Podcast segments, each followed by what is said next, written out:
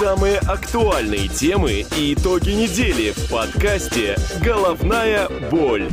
Всем привет, вы на Росдельфи. Сегодня мы будем обсуждать Херсон. Командующий спецоперации России Сергей Суровикин предложил министру обороны занять оборону по левому берегу река Днепр в Херсонской области. Шойгу согласился и приказал отвести войска за реку, что на практике означает, что Россия уходит из города.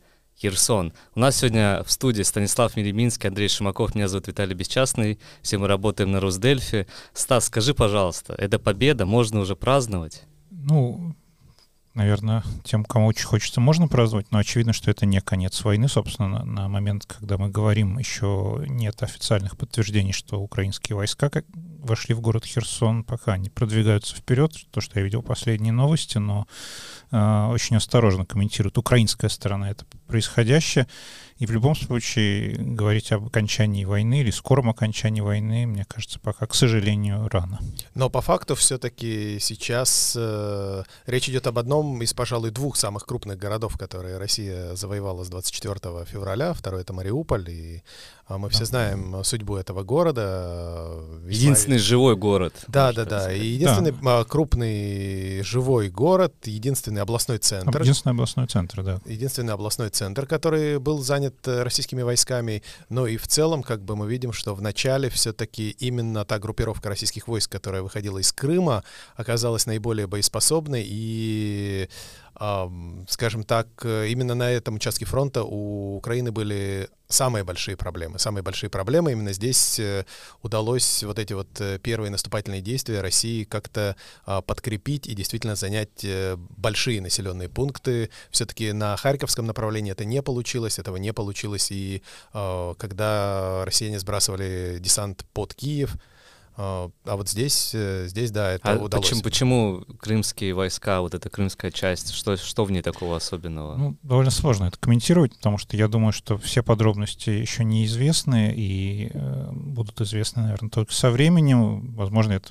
крайней мере, я видел э, в Украине предъявляясь обвинения некоторым лицам, которые были ответственны за оборону на этом направлении. То есть, Но ну, вплоть до госизмены. Про, вплоть до госизмены, да. Вплоть до госизмены мы видим, что некоторые, э, так или иначе, чиновники и депутаты региональные в итоге оказались э, сотрудниками этих российских фактически оккупационных администраций. Поэтому, я думаю, здесь был комплекс обстоятельств.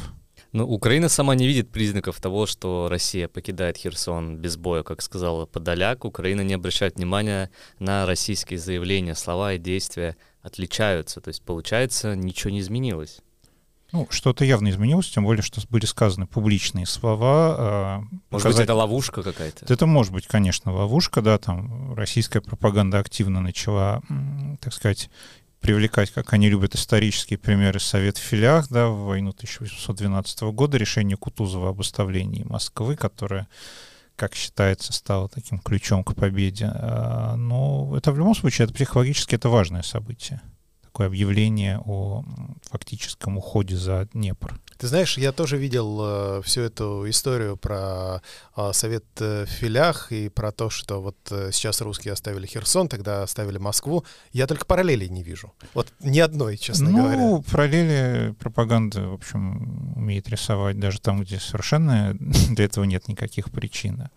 Ну, меня, меня здесь смущает, что Кадыров никак не раскритиковал это решение, хотя до этого он всегда с такой критикой выходил ком- командующего войсками, что нельзя уходить, нельзя отступать, ну, а здесь он даже поддержал, да. молодец. Ну, Суровик. видимо, я думаю, что так или иначе все эти высказывания таких достаточно высокопоставленных лиц, они завязаны на какие-то а, расклады в верхушке, да, так, в расширенном виде верхушки э, российской, которая отвечает за эту войну. И, ну, видимо, вот предыдущих командующих Кадырову было выгодно ослабить, а Суровикина невыгодно. А, Хочет его поддержать игры да. политические. А что пропаганда говорит? Вот мы уже немножко затронули эту, тем, эту тему. Как морально вообще можно оправдать уход самого большого города, который был захвачен? Ты знаешь, э, вот э, вчера телевидение как-то не очень российское по этому поводу высказывалось, как-то предпочитали высказываться на другие темы. А, Все-таки пока, а, ну, может быть, не знаю, готовят методички, но пока довольно сложно объяснить э, особенно той части населения, которая за войну, за войну, ну почему же вот действительно самый крупный город он оставлен? Да, дело в том, что ведь после, после этих референдумов, так называемых референдумов, после так называемого включения этих регионов в состав России, сейчас сложилась очень интересная вилка, потому что любая критика э, этих действий, она может подать под статью Уголовного кодекса о дискредитации действий российских органов, вооруженных сил и других органов власти. Э, а поддержка этого решения, она подпадает под статью Уголовного кодекса об отрицании территориальной целостности России, потому что сейчас уже это записано э, в несчастную российскую конституцию, что там Херсонская область — это часть, один из субъектов федерации. Правда, непонятно в каких границах, да, но это уже, это уже детали. Поэтому тут высказываться э, вообще, не согласовав ни с кем, довольно опасно. Ну, все-таки даже несмотря на Херсон, э, Россия то есть Украина отвоевала 23, по-моему, процента Херсонской области, что, то есть ну не и больше так 50, много. Больше 50 процентов э, территорий, которые были захвачены Россией, оккупированы Россией с 24 февраля. Да, тенденция, конечно, очевидна. Ну, посмотрим, что будет дальше. Как э, пишет э, «Медуза» и Андрей Перцев, сейчас в Кремле уверенные россияне, поддерживающие войну, очень негативно воспримут уход армии из Херсона. Но при этом тут э, другая э, интересная ситуация, объявлена мобилизация, и так как э, Суровикин говорит, мы хотим спасти наших солдат, и чтобы их э, не убили в сложном э, месте, мы уведем часть войск. То есть это наоборот, как бы вроде бы отводят войска, что плохо для тех, кто поддержит войну, но вроде бы и хорошо, что э, спасут как бы вот этих э, ребят, которые еще вчера гуляли по Москве. Ну а чего им еще сказать? То есть когда ты э, оставляешь э, крупный город, тебе действительно нужно говорить какое-то «но». То есть тут, mm-hmm. будь ты э, главнокомандующим, будь ты пропагандистом и так далее, тебе обязательно это «но» нужно каким-то образом говорить. То есть, не знаю, как э, во время э, Второй мировой, да, Советское информбюро говорило, что э, советские войска с тяжелыми боями, нанеся противнику непоправимый урон, э, через две недели были от границы уже в тысячи километров, правда, почему? Да, да, ну, там были разные эфемизмы, да, во Второй мировой был популярный эфемизм сокращения линии фронта, да, для отступления. Сейчас в, это, в эту войну появились свои мемы, да, жест доброй воли, маневр, да, вот сейчас... Э, передислокация. Передислокация, да, добавилась. Ну, ну, и это вызывает э, уже такие обратные мемы, типа отрицательное всплытие у крейсера да, «Москва». Да, да, да. А, но все-таки это отступление э, не связано с ситуацией на фронте, как пишут а, военные эксперты. Ну как, я думаю, что объективно это связано, вряд ли это исключительно гуманизм и забота о жизнях. Ну, потому солдат. что там по последнее время на, на этой территории каких-то ожесточенных э, боев не было. Не было так, что вот украинские войска подходили к Херсону и вот-вот-вот должны зайти в город. Ну, все военные аналитики просто говорят о проблемах со снабжением, потому что э, Днепр — это широкая река, там мосты так или иначе, они в значительной степени разрушены или находятся под артиллерийским контролем э, Украин, Украины. Паромные переправы тоже не просто наладить, и такая у них пропускная способность. Просто был риск, что ресурсов не останется. Как все военные аналитики пишут, и западные, и украинские, и российские некоторые. А, действительно, э, задача сейчас, видимо, для России стояла в том, чтобы спасти боеспособные какие-то еще остающиеся части и их уже переправить на другой берег э, Днепра и там окопаться. Да. Мы видим эти фотографии да, таких противотанковых э, укреплений в виде этих э, треугольничков. Да, очень похоже, опять же, на Вторую мировую, только немцы такое делали, там была линия Зигфрида, другие примеры. Да, действительно, сейчас есть ощущение, что мы последние месяцы мы находимся в какой-то такой очень страшной, кровавой э, реконструкторской игре. Да, причем сразу и Второй мировой, и Крымской войны, еще и немножечко русско-японской. Да, вплоть до там, я не знаю, какой-нибудь э, русско-польской войны 17 века. Как Богдан Хмельницкий там был. Почему, почему ты так думаешь? Из-за ситуации на фронте или из-за действий, которые принимают обе стороны? Опять же, разные, разные вещи, да. Ну, отчасти пропаганда, которая из той меньшей степени с украинской стороны активно привлекает примеры. Мы видим, как оружие расконсервируют уже чуть ли не действительно Второй мировой войны. Винтовки Мосина все-таки, да, вроде бы это не фейк, это вроде не бы фейк, это не фейк. Да, по крайней мере, мобилизованным где-то, не на, если не на фронте, то в, в лагерях их действительно раздают. Да. Винтовка Мосина была изобретена в 1891 году. Еще А, слушай, это еще получается при Александре Третьем, это даже не при Николае II. Да, это хорошее дореволюционное качество. Ну, понятно, что она модернизировалась несколько раз с тех пор, но все равно это Принцип это остался сильно. тот же самый, да. Да, да. А, отдали часть России, получается. Херсон — это часть России. С точки зрения э, российского действующего законодательства, если мы его признаем, то да. Ну, опять же, юридически это никак не закреплено, и вообще это интересный вопрос, потому что, опять же, по действующему законодательству ни Путин, ни какой-либо другой государственный э, служащий не имеет права вести переговоры о передаче Херсона юридическом Об отторжении Да, территории. потому что это уголовная статья, да, это вот вторжение территории. Там очень простая логика, такая система НИПель, да, вот при- принимать территории в состав России можно, отдавать их уже никак нельзя юридически по действующему законодательству. Это уголовка. Да, это как э, уже в Фейсбуке есть э, шутка. Можно мне карту России, пожалуйста, а На вам с какой- Херсоном на какое число, вам на какое Да, число, да, да, да, да. Э, Но это, это, это Ну, то есть, смешно, ну, да. это если- же действительно смешно и говорит, что все вот эти псевдореферендумы, они ну вообще ни для чего были. Ну, То есть да- да, они Но даже... они были для картинки, они были для Они картинки, были чтобы ее скормить. Для э, картинка. Но вот вопрос, про- проблема, видимо, в том, что в каких-то, в каких-то, по крайней мере, вещах горизонт планирования очень сократился. Он уже составляет не годы, не месяцы, а буквально недели. Да, вот на тот момент это нужно было сделать. Э, Но при, том, при этом было понятно, что такие проблемы могут возникнуть. И они возникли. да. А может ли это служить э, причиной для использования ядерного оружия? Но сейчас вроде бы как раз разговоры об ядерном оружии сильно сократились с российской стороны, и вроде бы мы видим какие-то подтверждения тому, что активно американская администрация взаимодействует с российской стороной по своим каналам, и вроде бы намекнули, что так э, не, не стоит так слишком часто об этом говорить. Да, вот опять же, буквально сегодня я видел где-то заявление, не успел ценить, насколько оно соответствует действительности, что Россия, какие-то российские органы заявили о готовности пустить международных экспертов на атомные объекты в Крыму. Поскольку там нет ядерных электростанций, видимо, речь идет о Черноморском флоте, то есть о военных объектах. Ну, посмотрим, это просто заявление или что-то за этим последует, не знаю. Вот такая ситуация. Ну, да. Э, ситуация... С территориями, конечно, это да. Ну да, х- э, Россия была в Херсоне навсегда, да, пока не ушла оттуда, да, как Да. уже шутят э, Да-да. а, в Твиттере. А, На самом деле нам действительно очень сложно прогнозировать, потому что очень мало объективной информации. Когда мы говорим о том, что Россия хотела бы сохранить какую-то боеспособную часть своих войск, которые были в Херсоне, мы же на самом-то деле мы не знаем, какой была эта Конечно, группировка. абсолютно не знаю. А, потому что от э, многих российских частей в Украине оставались только номера этих частей. А сколько там человек реально в роте, сколько человек во взводе, мы не знаем. И информация абсолютно противоречивая, поэтому и оценивать, что-то прогнозировать крайне-крайне сложно. Я думаю, что если бы здесь а, сидели бы военные эксперты из э, эстонского генштаба, у них была бы примерно та же самая информация. А что с мобилизованными? То есть мобилизация была в конце сентября, в 20-х числах. Сейчас уже середина ноября, как раз вроде бы месяц для подготовки. Можно ли ожидать какое-то изменение на фронте из-за этого? Ну, посмотрим. Там очень тоже разные заявления есть о количестве мобилизованных, о том, сколько их поступило в э, действующие, э, действующую армию.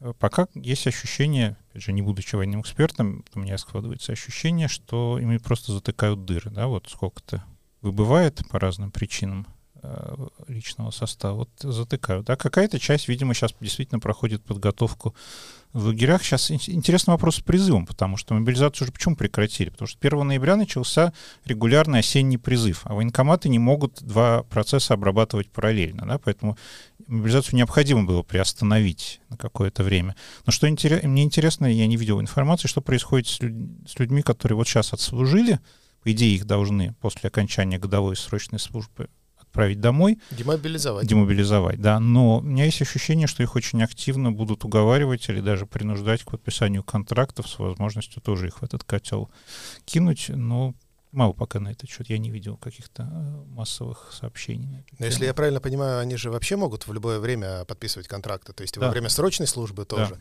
Ну, есть человек приходит... После, после двух, по-моему, месяцев или трех, кажется, да. Ну, то есть какого-то ко- сразу, да, да. короткого срока, Мгм. да, человек приходит 18-летний, и ему говорят, что вот э, давай мы тебе кучу денег Да, и вперед за родину защищать э, что-то там от, а- от кого-то там. Ну, на, ну, вы, наверное, тоже чувствуете какую-то вот усталость от войны, и я имею в виду не, не ваши личные ощущения, mm-hmm. а в мировой повестке, что близится зима, скоро отопительный сезон, газа мало, э, нефти мало, и Европа уже задумывается о том, что нам нужно будет как бы со своей инфляцией справляться. Не может ли это как-то вот все вот эти вот победы, которые вроде бы и не победы, я про Херсон, как-то ну, какую-то бдительность э, подубавить э, у Украины, у ее партнеров. Э, и в США тут вроде выборы были, да, где республиканцы, как я понимаю. Ну, не сильно выиграли. Вот ну, меньше, меньше, чем да. ожидалось как да. раз. Да, Гора- и гораздо далеко, меньше. далеко не все республиканцы прям настолько настроены на то, что надо немедленно с Россией восстанавливать отношения. Там разные люди есть. Ну, понятно. Ну, как, как вы думаете, как это, это повлияет э, все на, на наше общество, на то, что происходит? Я думаю, что сейчас, на самом деле, самая большая опасность — это то, что будет в Украине происходить в связи с э, атаками на инфраструктуру террористическими, потому что действительно сейчас есть угроза, что крупнейшие города э, перед наступающей зимой останутся в значительной степени без тепла, без электричества, что будет с этими людьми, да, куда, куда они отправятся. То есть это очередной, наверное, какой-то да, кризис и беженцев. вот сейчас, собственно, да, собственно, да, есть опасения, то, что я читал, а, опасения нов, новой волны беженцев.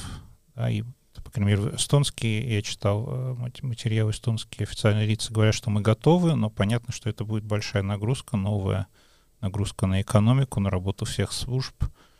Конечно, конечно, я уверен, что в Европе все бы хотели, чтобы война закончилась как можно быстрее. Но вопрос а, как она может юридически закончиться. Вот сейчас у нас на самом деле тупиковая ситуация, потому что не видно общей, какой-то общей почвы, общего точки, в которой можно было бы э, сойтись сторонам. А, знаешь, Виталий, я был э, за две последних недели в Италии и в Германии.